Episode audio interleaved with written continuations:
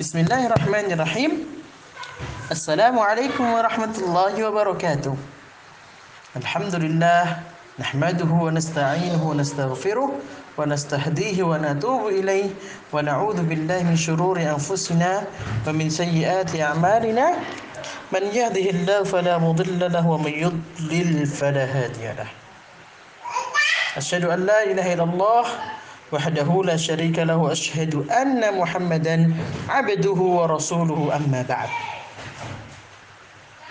Santri-santri TPQ Ibnu, Ibnu Abbas Bagaimana kabarnya hari ini?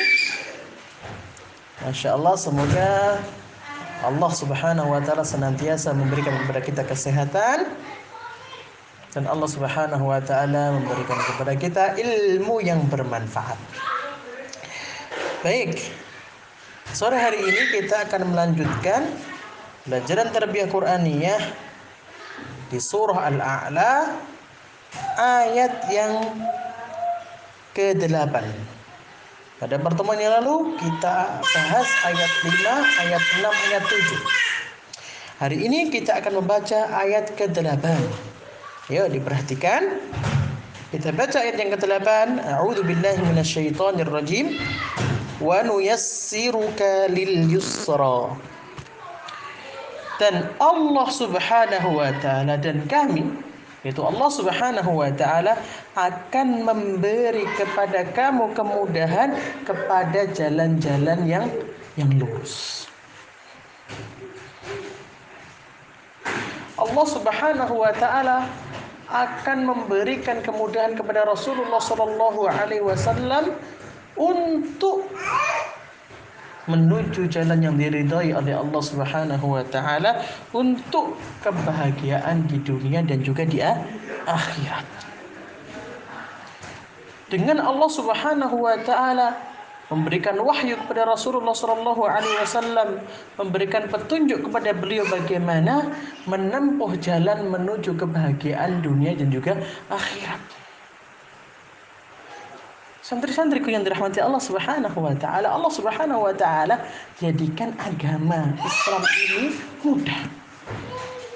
Allah Subhanahu wa taala jadikan jalan-jalan menuju kebaikan itu mudah. Coba lihat sekarang. Adik-adik sholat, tahu sholat? Dulu sejarahnya, kalau kita membaca sirah ataupun perjalanan hidup Rasulullah Shallallahu Alaihi Wasallam. Ada kejadian Isra dan Mi'raj. Perjalanan Rasulullah Shallallahu Alaihi Wasallam dari Masjidil Haram menuju Baitul Maqdis Al-Aqsa di Palestina. Kemudian dari Al-Aqsa Mi'raj menuju langit ketujuh untuk menerima kewajiban dari Allah Subhanahu wa taala berupa sholat lima waktu. Tapi awalnya berapa? 50. Rasulullah diperintahkan 50 kemudian turun kepada ya, turun ke langit bawah bertemu dengan Nabi Musa alaihi salam, wahai Muhammad umatmu nggak mampu diringankan oleh Allah Subhanahu wa taala sampai menjadi sholat itu hanya lima waktu yang kita kenal dengan apa? Subuh, zuhur, asar, maghrib dan isya. Tapi apa? Nah, lihat. Kemudahan yang Allah Subhanahu wa taala berikan kepada Rasulullah dan kepada umatnya. Salat yang lima waktu itu Allah jadikan pahalanya tetap 50. Lalu tidak sampai di sini. Kalau kita sakit, Harusnya sholat berdiri boleh duduk enggak? Boleh.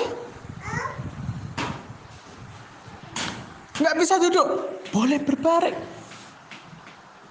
Mau sholat, sakit, enggak bisa berwudu, boleh tayamum. Wudu dengan air, tayamum dengan ta dengan tanah. Sedang berpergian yang jauh, kita ketemu dengan sholat zuhur, kita boleh menjamak. Apa itu menjamak? Menggabungkan salat zuhur dan asar. Zuhur dua rakaat, salam. Kemudian kita sambung dengan dua rakaat, lagi salat asar, kemudian salam. Masya Allah, di waktu salat zuhur. Ini Allah Subhanahu wa taala memberikan kemudahan-kemudahan kepada kepada Nabi Muhammad sallallahu alaihi wasallam dan kepada umat-umat Nabi Muhammad sallallahu alaihi wasallam antaranya kita. Kita sedang puasa, sakit tetap wajib puasa enggak? Tidak.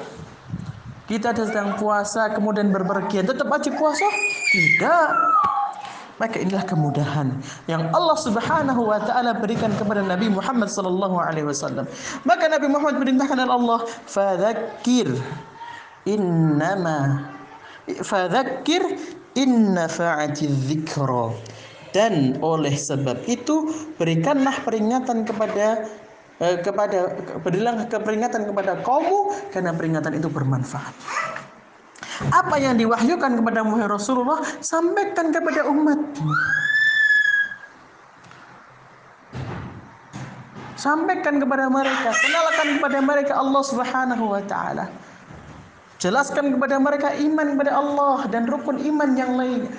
Jelaskan kepada mereka apa itu Islam, apa itu rukun Islam beserta dengan kemudahan-kemudahan yang ada pada Islam tersebut.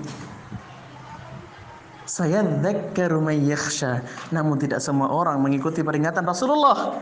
Hanya orang-orang yang takut kepada Allah Subhanahu wa taala. Wa taala. Adik-adik takut kepada Allah?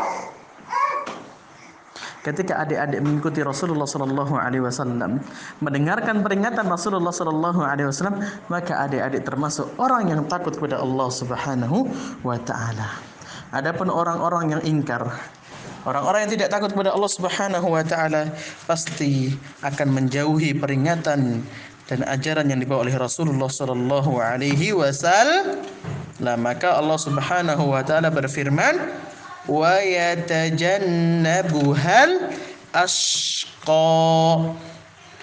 Dan orang-orang yang celaka akan menjauhi peringatan tersebut. Demikian Pelajaran kita sore hari ini surah Al-A'la dari ayat 8 9 10 kemudian 11. Terima kasih. Jazakumullah khairan katsira. Semoga kita menjadi anak-anak yang takut kepada Allah Subhanahu wa taala dan senantiasa mengikuti apa yang diajarkan oleh Rasulullah sallallahu alaihi wasallam. Cinta Allah cinta Rasulullah sallallahu alaihi wasallam. Subhanakallahumma bihamdika asyhadu an la ilaha illa anta astaghfiruka wa atubu ilaik. Assalamualaikum warahmatullahi wabarakatuh.